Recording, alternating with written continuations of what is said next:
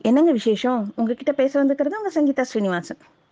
கையில் வெண்ணெய் வச்சுட்டு நெய்யை கலையிற கதை. அதுக்கு நிறைய எக்ஸாம்பிள் நம்ம படிச்சிருக்கோங்க. இப்போ சமீபத்தில் ஒன்று படித்தேங்க ரொம்ப நல்லா இருந்ததுங்க. அதாவது ஒரு ஊரில் ஒரு பிச்சைக்காரன் இருக்காருங்க. அவருக்கு சொத்துன்னு பார்த்தா அவர் போட்டுட்டு இருக்க அழுக்கு ட்ரெஸ்ஸு கையில் ஒரு திருவோடு. இவ்வளோதாங்க அவருக்கு கூச்சமெல்லாம் கிடையாதுங்க. யாருக்கிட்ட வேணாலும் பிச்சை எடுத்துருவார். ஒரு கோயில்கிட்ட உட்காந்து பிச்சை எடுத்துட்டு இருந்தார் அவங்க கோயிலுக்கு ஒரு துறவி வந்தார். எல்லாரும் போய் கும்பிட்டாங்க விழுந்தாங்க எந்திரிச்சாங்க. இந்த மாதிரிலாம் செஞ்சுட்டு இருந்தாங்க. இவர் நேராக போய் அவர் முகத்துக்கு நேராக போய் சாமி பிச்சை போடுங்க சாமி. துறவி ஒரு நிமிஷம் மூஞ்சி சுழிச்சிட்டாரு. அப்புறமேல் துறவியாச்சே உடனே அவர் நிதானத்துக்கு வந்துட்டார். நிதானத்துக்கு வந்து அந்த பிச்சைக்காரனையும் திருவோட்டையும் உத்து பார்த்தாரு. அவருக்கு என்ன புரிஞ்சதோ தெரியலீங்க. டக்குன்னு அந்த திருவோட்டை பிடுங்கிட்டாருங்க.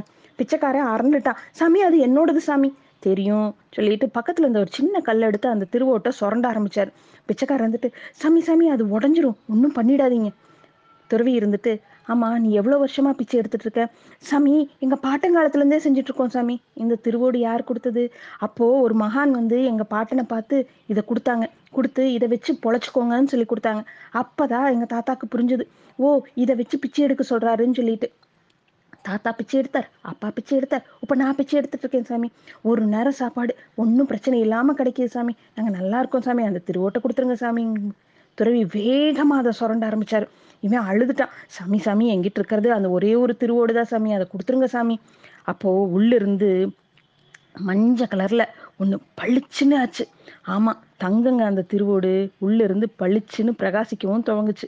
பிச்சைக்காரன் கண்ணு அகலமா விரிஞ்சது. இத்தனை நாள் தங்க திருவோட்லையா பிச்சை எடுத்து தின்னோம்? அடக்கொடுமையேன்னு அவனே அவனை நொந்துக்கிட்டான்.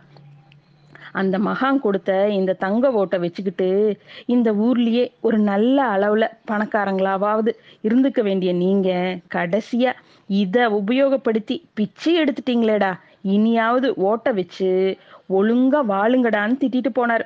இன்றைய தமிழக மக்களும் இந்த பிச்சைக்காரன் போலதான். அவங்ககிட்ட இருக்கிற அந்த திரு ஓட்டு ஓட்டு பிச்சை எடுத்து வாழ்றாங்க. ஓட்டினோட மகிமை என்னங்கிறது உணர்ந்துக்கணும். அதனால நம்ம தமிழகமே இன்னும் மேல மேல மேல மேல உயருங்கிற நம்பிக்கை எனக்கு இருக்கு. இதே மாதிரி இன்னொரு விஷயத்தோட கூடி சீக்கிரம் உங்களை சந்திக்கிறேன். பாய்